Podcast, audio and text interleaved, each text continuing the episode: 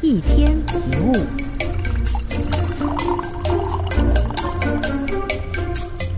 欲望总是在不知不觉当中膨胀，物欲就是最好的例子了。衣服、包包、手表、汽车，我们永远都会有想要的东西。一旦到手了，接下来就是要另外一些，要另外那些，然后又是另一个没有尽头。但是得到想要的东西之后，我们的内心是不是会充满幸福呢？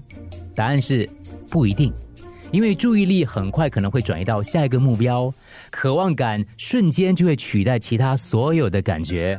这个状态我们叫执着循环，想要更多，想要更多的心情就会化为不断转动的漩涡，把人困在永无止境的欲望当中。尽可能把自己对身外事物的执着降到最低，享受当下的幸福感。比如吃到美味的蔬菜，读了一本很有趣的书，哇，这个花开的很漂亮，工作进行的还不错，认识了很棒的人。持续累积这种感恩时光，慢慢的，你的内心就会被无上的幸福感给填满了。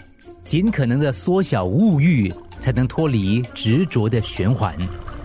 一天一物，除了各大 podcast 平台，你也可以通过手机应用程序 Audio 或 U F M 一零零三 SG slash Podcast 收听更多一天一物。